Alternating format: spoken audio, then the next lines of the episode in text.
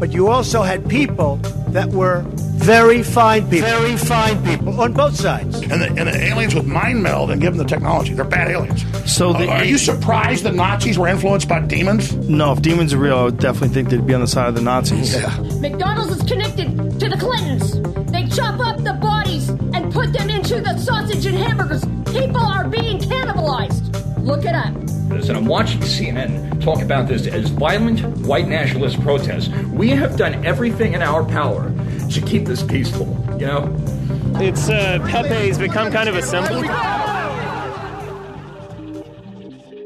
Welcome to Yeah Nah Pasaran, a show about fascism and its gravediggers. I'm Cam Smith. I'm Andy Fleming. And this week we're joined by a returning guest, Kelly Weill, who is a journalist with the Daily Beast, as well as the author of Off the Edge, Flat Earthers, Conspiracy Culture, and Why People Will Believe Anything. Thanks for joining us, Kelly. Thanks so much for having me. I guess, oh, I hate to start this way, but just the elephant in the room. Uh, you released your book on the 22nd of the 2nd, 2022. 22, of course, being the second most powerful Masonic power number. And in simple gematria, off the edge is equivalent to 81, which is also the number of Gorbachev, Angel War, and the Juice. I mean, could you be any more transparent about your real agenda? You know, I was hoping they would like hold it for another 11 years so I could get that 333, 33 and really just nail the Masonic connections. But uh, they said it had to go this decade. Ah, that's annoying. This book is really, really good. so, Oh, well, you. well done. Uh, and what I really liked about it was uh, the way you take this deep dive into, into the archives to reveal this sort of much less ancient than commonly thought origin of flat Earth theory. A lot of the journalism that you do is very much online, whether it's you know taking place on the web or it's about people who are terminally online. How was it to make that transition to you know getting into the archives? You know, it's funny. You talk about terminally online, and I think there's a degree to which that describes me because I was in the archives, right? I'm reading these newspapers from a utopian commune in the UK in the 1830s, and all I could really think about was how much of these arcane lefty feuds are really just old school Twitter beefs. You know, people are taking out uh, classified ads in their local newspaper to rag on each other for not being industrious enough. They had a, you know, one guy was refusing to get up and do communal labor before breakfast. And I'm like, yeah, that, that scans. I, I know these people on Twitter. It, it really was like trolls, flame wars. There was Mary Sue fanfic even. and, uh, like these people hundreds of years ago had learnt the rule you need to hide Australian threads and ignore Australian posters. Could you tell us a bit about this commune and how it sort of informs conspiracy theory today? Absolutely. So, kind of to walk you back here, flat earth, you know, people tend to think that it's something we've believed for thousands and thousands of years. And it's not actually the case. You know, we've known for 2000 plus years that we live on a globe, but, uh, we can trace modern flat earth's origins to this commune in the UK in the 1800s. It was kind of a uh, pre-Marx socialist movement called the Owenite movement. People thought that if they lived and worked communally, they could uh, have a gentler form of work. And it didn't really work out because it was terribly uh, managed and you know, there, there really wasn't much of a like a, a, central philosophy to it. So you you get these communes like the one I describe in my book, which were um, you know, just kind of soft-handed idealists who were drinking the day away and not really farming. And the only real lasting legacy of this one commune, which is called uh, in the UK, was that one of its leaders w- spent his time there doing measurements on this long straight canal and concluding that when he was wading into the canal, Earth looked flat to him.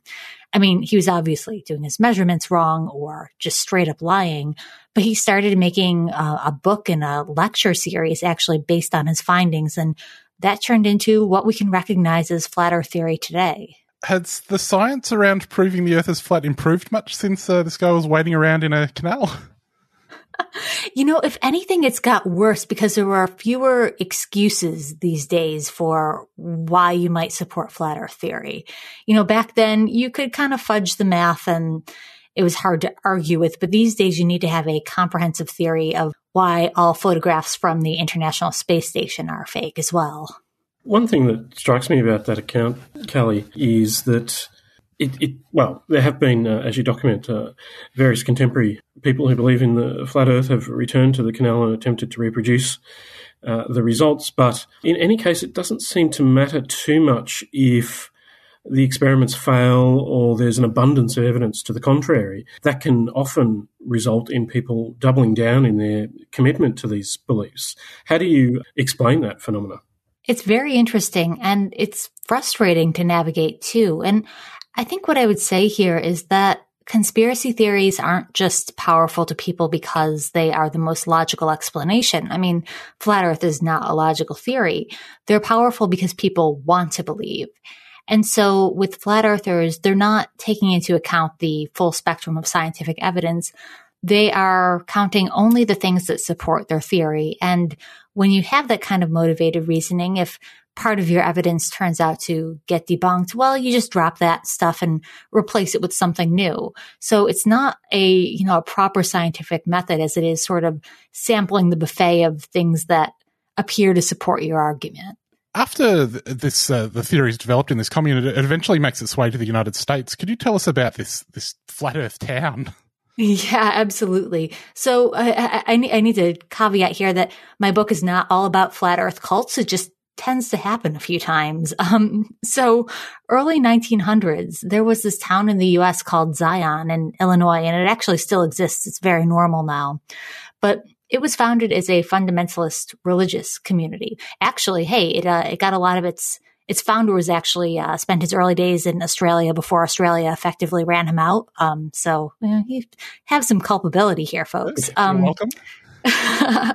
but so this this pastor he moved to the US. He started a fundamentalist religious town where he could really control the laws of the place and the, how the schools ran, how the parks were administrated and he was very soon deposed by an even more fundamentalist pastor who went fully flat.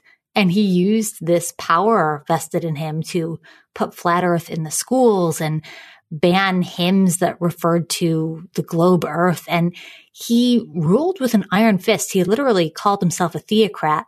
He did this for decades and pretty much anyone who wanted to stay in his good graces was a flat earther too. These figures from the late 19th, early 20th century were often Christian and biblical literalists. Can you um, explain the connection between this biblical literalism and um, a belief in flat earth? I think it's important to note that a lot of the uh, early flat earth theory that started emerging in the UK in the 1800s happened during a parallel rise of the natural sciences. You know, increased focus on theories like evolution and I would say decreased significance for the role of religion in people's lives. And that, of course, has not always been well received by religious fundamentalists. And in a way, flat earth almost acted as a reaction. It let people who were very religiously inclined say, well, science can't be right because uh, th- it's not supporting my biblical views. And flat earth really let people cast out science altogether and return to what they said was a biblical model of the world. And what that meant was cherry picking really religious texts. And anytime they encountered like a reference to a circle, they would, you know, call it a proof in the Bible that earth is flat, which it's a very selective reading. But what's funny is that it endures to this day. A lot of modern flat earthers are still biblical literalists and still have this very warped reading, um, where they will, you know, look for anything that sounds remotely flat, uh, references to circles, references to the firmament, which they believe is the dome that covers flat earth. And they'll say that it's proof that flat earth is God's word. So in the modern day, what accounts for this resurgence in flat earth belief? You know, to be kind of reductive, it's the internet. I mean, there's always been some uh, flat earth energy, you know, small social movements here and there throughout the 20th century. But where flat earth really reemerged was around 2014. And that's when people on YouTube started realizing that flat earth videos did crazy traffic. And we can blame YouTube's algorithm pretty squarely for this because you know, that algorithm that recommends videos to you, it's going to recommend very sensationalist things, things that get you clicking on weird links at two in the morning. And flat earth is really just the, the gold mine for that. So people would be watching completely unrelated videos, things about outer space or religion or other conspiracy theories and start getting flat earth videos recommended into their feeds. And it turned into, you know, people finding this theory who wouldn't have otherwise discovered it, but also people very cynically making flat earth videos because they knew they'd get attention for it. So it turned into this real boom on social media and it also let people find each other. It let people find online flat earth communities and those turned into real world flat earth communities. And, you know, for about five years, YouTube's algorithm did that before they changed it. And it had a very profound shaping effect on this movement.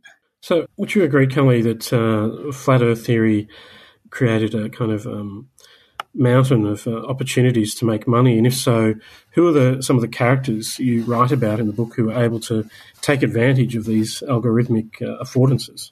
Flat Earth did allow people to make quite a lot of money, and it wasn't entirely flat earthers. I mean, some of the biggest names on YouTube, the um, the Shane Dawsons and the Logan Pauls, made videos dabbling in flat Earth theory. Never saying they agreed with it, but kind of exploring it and you know just understanding. I think quite cannily that a video about flat Earth is going to get a lot of views. But underneath them, in this sort of pyramid scheme of internet uh, content, there are real conspiracy influencers who genuinely believe in their grift. And so there are um, a lot of YouTubers who focus on flat earth. They make their money via, you know, YouTube and Patreon, things like that. And there's, you know, there's a whole kind of ecosystem, an economy even around flat earth content. There are flat earth musicians, there's people selling flat earth books and merchandise, you know, t-shirts and hats and everything. And there are people who sell tickets to quite expensive flat earth conferences where you can expect to shell out, you know, $100, $200 just to go to one of these events and hear flat earth celebrities speak. So yeah, people are profiting from this theory. Kelly, you attended a few of these flat earth conferences, but one you didn't get to go to was the, the one in Australia. Uh, could you tell us why that was cancelled and the story yes. behind that? That Flat Earth Conference was one of several incidents where uh, flat earthers have been accused of burning down Masonic lodges. So basically, there was this effort to hold a flat Earth conference in Australia. I want to say maybe 2018. It um it completely just uh it, it went off the rails. There was an incredible quote from I think it was an ABC journalist who was sort of embedded with him at the time. And it's like a, it, it's a text message from two people trying to organize it. And they said, Tigger's gone off the plot. He's burnt down a, a Masonic lodge. And so they couldn't hold the event because one of the organizers was in jail because he thought he was, uh, you know, fighting the, uh, satanic underworld. So unfortunately, no, I could not go to that event because I think, uh, the, the main organizers were awaiting charges you you also write in the book about you mentioned earlier the the Australian and there were a few Australians involved in that early flat Earth uh, movement. Does not Australia create a little bit of a problem in the flat Earth model, being on the other side of the planet? Australia is a huge problem in the flat Earth model, and they are always trying to grapple with it in ways that are uh, that distort logic a bit. You know, I was um, at one flat earth conference and I was talking to this woman who's telling me you can't fly direct from the US to Australia. And I have Australian family, so I do that, you know, semi regularly. And here I am and honestly a couple beers and being like, no, I've done this flight. I've done it. You can do it. She's like, no, no, no, no, no. The pilots are lying to you. You can't make that direct flight because it doesn't really work on the flat earth map, I guess. But there are others, you know, one of the early leaders of the Flat Earth Society was an Australian woman who moved to the US and married an American flat earther. And part of the reason that they argued so militantly for flat earth is she said, if I lived on a globe, I would have been hanging upside down from my feet like a bat for the first 30 years of my life. And she signed affidavits in court, you know, asserting that she'd never hung upside down by her feet. and that was, uh, that was good evidence in their book that somebody was lying about the shape of the earth. I recently saw an Australian sovereign citizen, a quite influential one, making the point that uh, because you can see the moon during the daytime in Australia, that means that in nighttime on the other side of the world, supposedly, where they were also looking at the moon, uh, how could we both be looking at the moon at the same time? It seems like you know simple facts of uh, observation sort of escape these people. Yeah, I saw something at a flat earth conference and I wish I could explain the logical premise of it, but it was honestly so illogical. I didn't quite get it where somebody was like recording the sunset in California and was live chatting with someone in Australia trying to uh, see see what the sky looked like there and therefore the sun couldn't actually be setting on a globe model. It didn't make any sense to me, but I'm sure in the minds of the people who recorded it, it was very powerful. There's obviously lots of people doing uh, their own research on this question and many others. Maybe Kelly could talk a little bit about what connects flat Earth theory to uh, the wider range of conspiracy theories that uh, listeners might be familiar with regarding uh, the COVID pandemic and uh, even QAnon. Mm-hmm.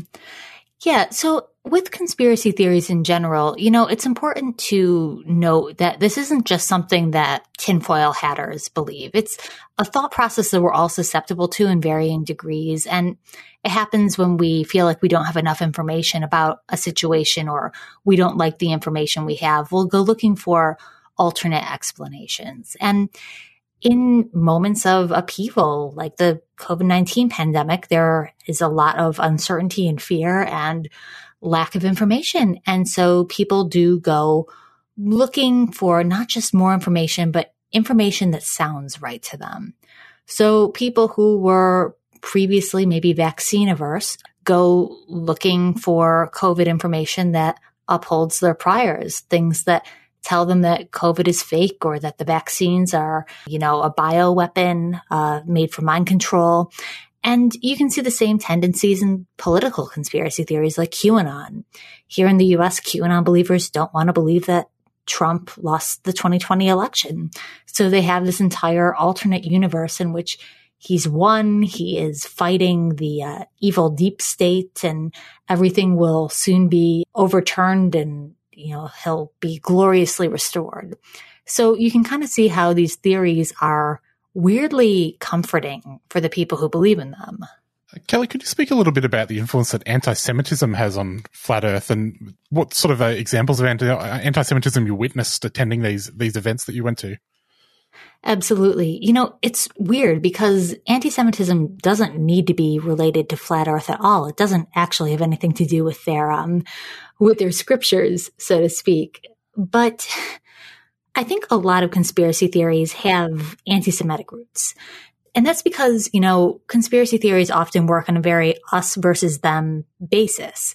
They divide the world basically into two teams. You know, you're either in on this conspiracy theory and an outside group is acting against you, or you're part of the malicious um, outside group that's conspiring. And so that schema has been weaponized against minorities for centuries and centuries, and very often that is against Jewish minorities. So we've seen this structure of conspiracy theories often get designed around uh, demonizing Jews. And, you know, we have old uh, conspiracy ur texts like uh, Protocols of the Elders of Zion, which, you know, alleges this shadowy worldwide Jewish conspiracy theory. It's completely fake, but that conspiratorial DNA, I think, informs a lot of modern conspiracy theories. So when you have a newer conspiracy theory like flat earth, I think it's quite easy for people to graft that onto older theories that, you know, share that anti-Semitic architecture. And I've seen both people who are um, who were anti-Semitic before they were flat earthers, who are smuggling those talking points into flat earth very consciously, but also people who are flat earthers who probably don't think of themselves as anti-Semites, but who end up parroting that language because it's so, it's so enmeshed in the conspiracy world. And those are the com- the times that I will butt in and say, you know, hey, do you know exactly what you're talking about when you, you know, you, you talk about the Khazar cabal and that kind of thing.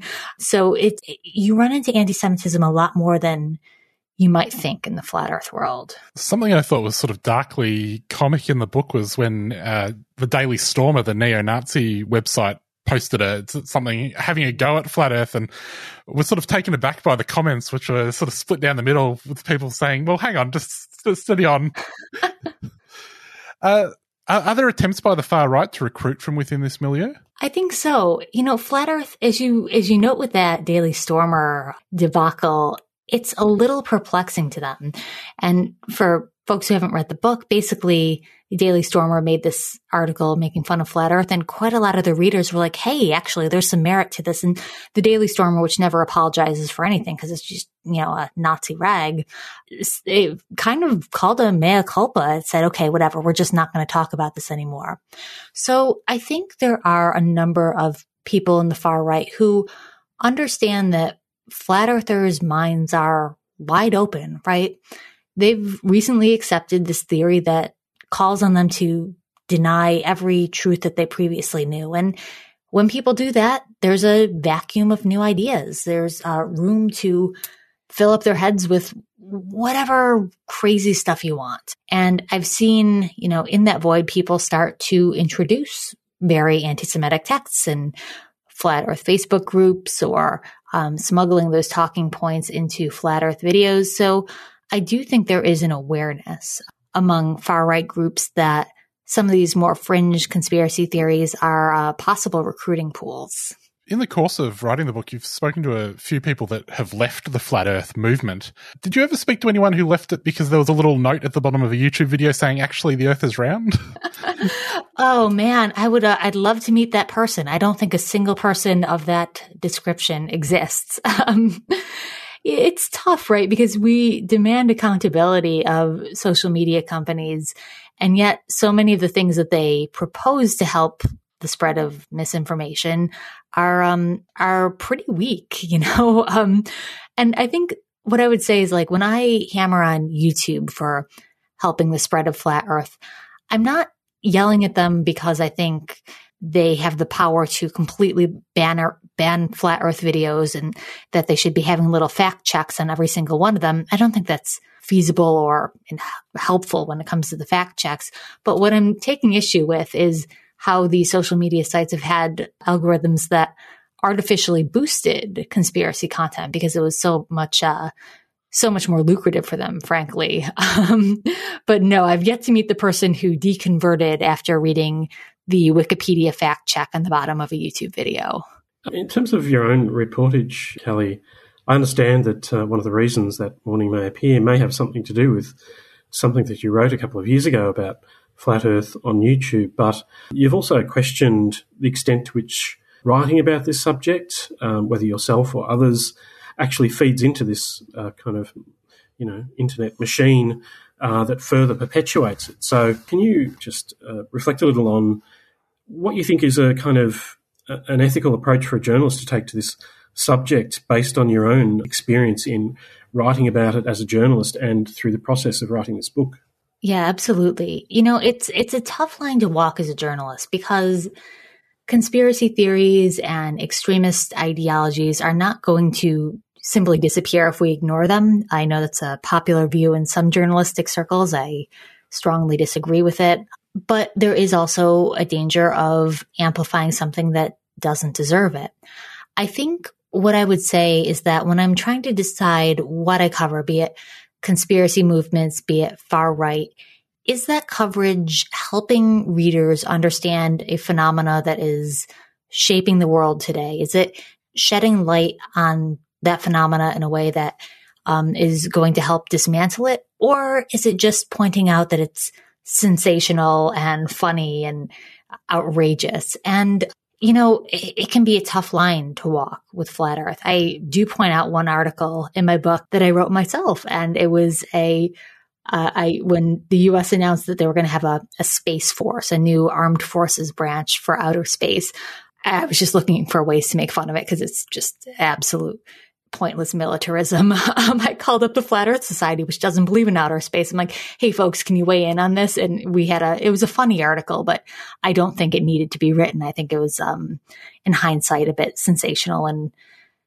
goofy, but not in a, in a productive way. But I think that conspiracy theories in general do need to be scrutinized. And what I was very grateful for in this book was the opportunity to do it in length and understand not just a theory, not just uh, raise awareness of the theory, but help explain why people arrive at these beliefs and why these beliefs are more pervasive than people might understand. And so, you know, I'm always receptive to criticism about it. I'm happy to keep having that conversation. But I think when we decide which topics to cover here, it's whether the coverage is going to enhance our understanding and help us dismantle these systems rather than just pointing and laughing.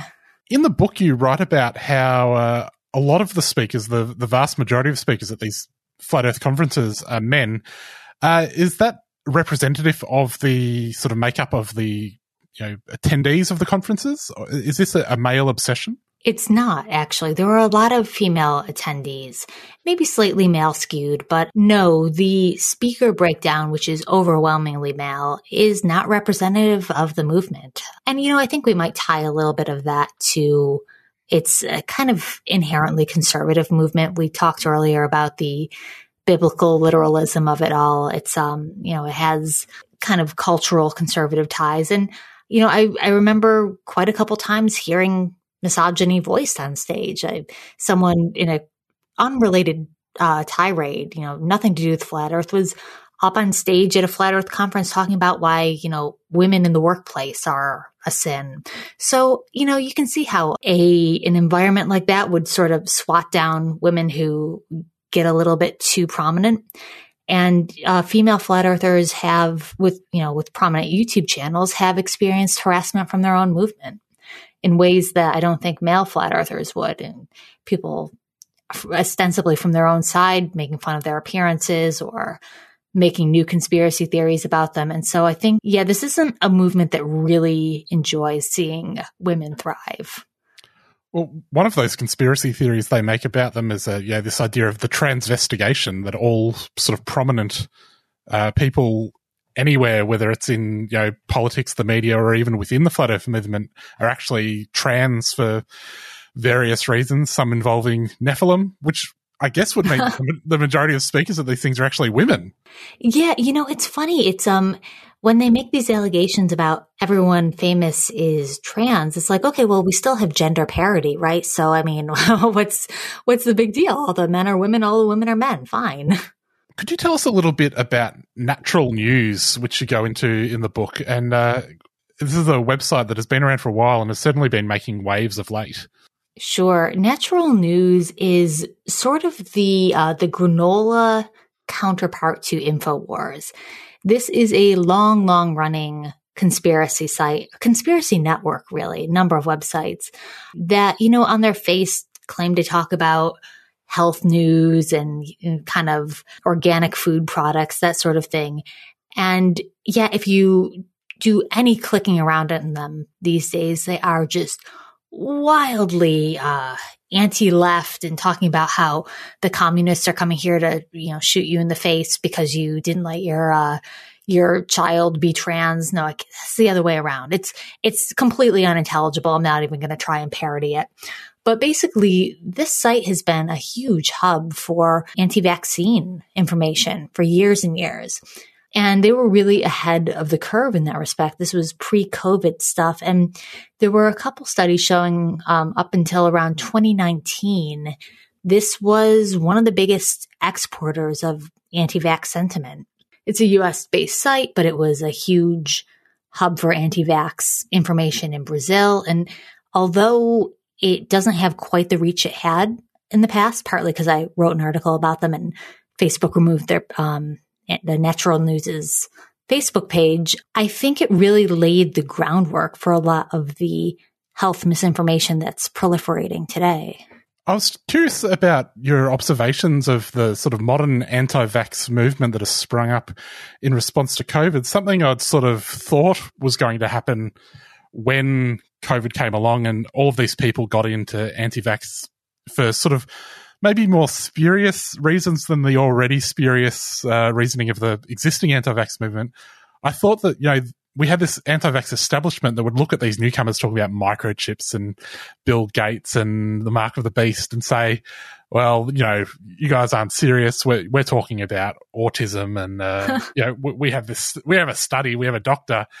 Uh, but what I've seen is those, that old guard just going completely off the rails getting on board with all of it. Uh, I saw Meryl Dorey, who's a very prominent Australian anti-vaxxer for some years, talking the other day about how the, the government had blasted them with uh, sound weapons and given them radiation poisoning when in fact she just had COVID, obviously. Is that something that you've been seeing in the States with the anti-vax movement? Absolutely. You know, it did used to have a bit more of a scientific veneer. They would have, uh, well, discredited doctors, but doctors nonetheless coming out and making more medical sounding arguments about vaccines. And these days, I think partly because their arguments keep getting swatted down, you know, um, anti-vaxxers would say things like, oh, everyone who takes this vaccine is going to be dead in six months. Well, that timeline has come and passed. So I think a lot of the anti-vax energy has gone kind of abstract there definitely are the weird microchip people, but there is just a lot of weird philosophical rhetoric around it these days in the US. People talking about their freedoms and what is incredibly ironic here is we've never had any kind of lockdown, uh, you know, on par of Australia or anything like that. There's no vaccine mandates and yet we still have these cross country convoys driving, you know, thousands of miles to protest vaccine mandates that don't exist at all. So it's really become very illegible as a movement and really incoherent. And yet there is this just seething anti-vax animus that, you know, is, is the excuse for this, uh, more uh, abstracted anger. Um, during the course of the week, Kelly, I had an opportunity to uh, look at some of the sites the websites you um, reference in your book, including Natural News, but Euranon, uh, Wire, and, and, various other sites. And one thing I noticed is that in addition to uh, promoting anti vaccination sentiment and various conspiracy theories around it, is following the Russian invasion of Ukraine, they seem to have made a, um, a tilt towards promoting uh, Putin and speculating about the existence of biolabs uh, in Ukraine and, and so on and so forth. And I'm wondering, they do uh, obviously depend upon advertising revenue and, and generating outrage and, and clicks and so on. I'm wondering if, in terms of flat Earth in particular, but conspiracy theories more generally, and in light of the, the I guess, the 2016 election, um, what you've discovered about the influence of state actors like uh, Russia or China or uh, America and, and, so on on the conspiracy world, are, are they uh, promoting these sorts of ideas? What, what's is, is, there state evidence of government or state involvement? Is there some kind of you know, have you discovered a conspiracy involving you know, various state actors manipulating public opinion, or, or what's going on? So there are a couple documented instances of state actors and others where you can kind of look at someone on Twitter and be like, mm, I don't know about you, buddy. You know, I would say that most conspiracy momentum seems to be pretty organic. People don't need to be on the Putin payroll to say just absolutely unhinged things on Telegram. People will do that for free. But you know, there have been documented instances. There was a uh, case of Russian troll farms in, I want to say 2018, had this Twitter campaign. Um, it was vaccinate US, vaccinate us. And it was pushing vaccine misinformation very specifically at the US. And again, you have to wonder how, how powerful that was in sort of setting a temperature a couple years ahead of what nobody could have known, but you know, was a global pandemic. And, you know, there are other things that make you say, hmm, you know, things that I won't fully allege because I frankly don't uh, care to be sued. But, you know, there are ostensibly US based alternative news networks that all promote each other and cross post from each other in a way that is very interesting. And they will routinely run with very Kremlin friendly talking points. You know, previously it was denigrating Syrian white helmets. Um, they're casting doubt on chemical attacks in Syria, and these days they are pivoting to Russian apologism in Ukraine. So it's interesting to say the least. You know, people have speculated certain elements of these sites' payrolls, and I frankly don't have the documents on them, but you can definitely see how either paid or not, there is a um, there is an alternate news network that understands that it, it's in some way beneficial for them to promote these Russian state talking points. Oh, we're going to get tankies atting us now. when when talking, I guess I'm thinking about uh, U.S. politics in particular and uh, the Republican Party, and I suppose I'm, I'm I, I, you know ask about these kind of fringe actors and possible influence by uh, malicious foreign state actors, but. The other remarkable thing, I suppose, as you refer to in the book, is the ways in which a figure like Trump or the right wing of the Republican Party can um, suddenly um, catapult uh, marginal ideas or claims from the very fringes of the internet into the mainstream of US society. So I'm wondering if you could comment a little bit about what's been going on in um, very mainstream US politics over the course of the last few years and how that has encouraged and to what extent it's supported by this kind of um, proliferation of conspiracy theories. Mm-hmm. Yeah, that's something I really try and center in the book because as much as I can point to social media or as much as we can talk about state actors outside the US, you know, there is something to be said for one of the loudest conspiracy voices right now is Donald Trump and the party apparatus around him, is the, you know, this media apparatus around him. And I think it's very difficult to disentangle that conspiracy narrative from from the discourse when it's really becoming a party platform here in the US. It's becoming very politically unviable for mainstream Republicans to admit that Trump lost the 2020 election. So, you know, when we talk about solutions, be it YouTube changing its algorithm or uh, spotting state actors, uh, you know, manipulating Twitter discussions, I think it's a lot more uh, salient for us to look at the role that the Republican Party is playing in promoting these conspiracy theories because it's um it's taking things that you know a few years ago were fringe 4chan discussions and it's making them very very central to this um this party movement and this party's identity. So that's one thing that I would underscore when people ask, you know, how can we how can we program our way out of this? It's you know, one party actually has to take uh take some meaningful political action and I think that's difficult for people to wrap their heads around is that this is um this is a a problem that we really have to accept as mainstream now and um yeah, we need to decouple the conspiracy DNA from the Republican Party at this point. Well, Kelly, thank you so much for joining us. The book is called Off the Edge Flat Earthers, Conspiracy Culture, and Why People Will Believe Anything. And people can find Kelly at Kelly Weill on Twitter. Thanks for joining us. Thanks for having me. Well, Andy, that's all we've got time for. Is that really over, Cam? Indeed. Global Intifada is up next. We will catch you next week. See you then.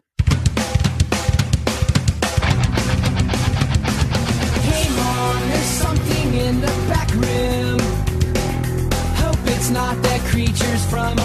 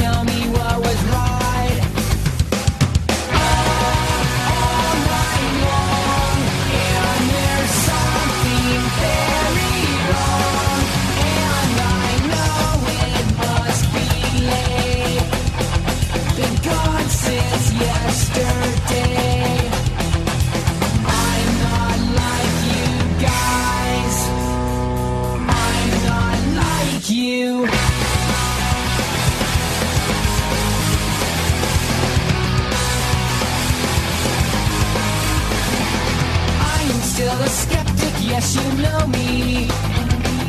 Been best friends and will be till we die.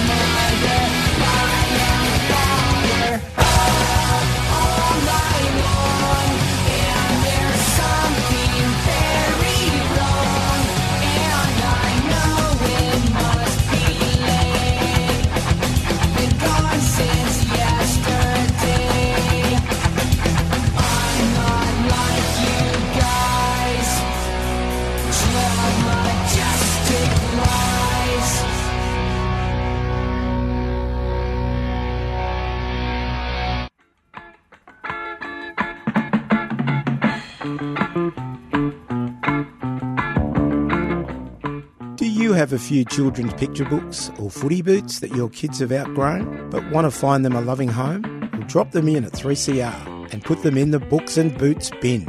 Books and Boots regularly sends pre-loved children's picture books and sports footwear to remote and regional First Nations communities and children across the country. Contact us at Books and Boots or go to the website www.booksandboots.org.au. We love a good book.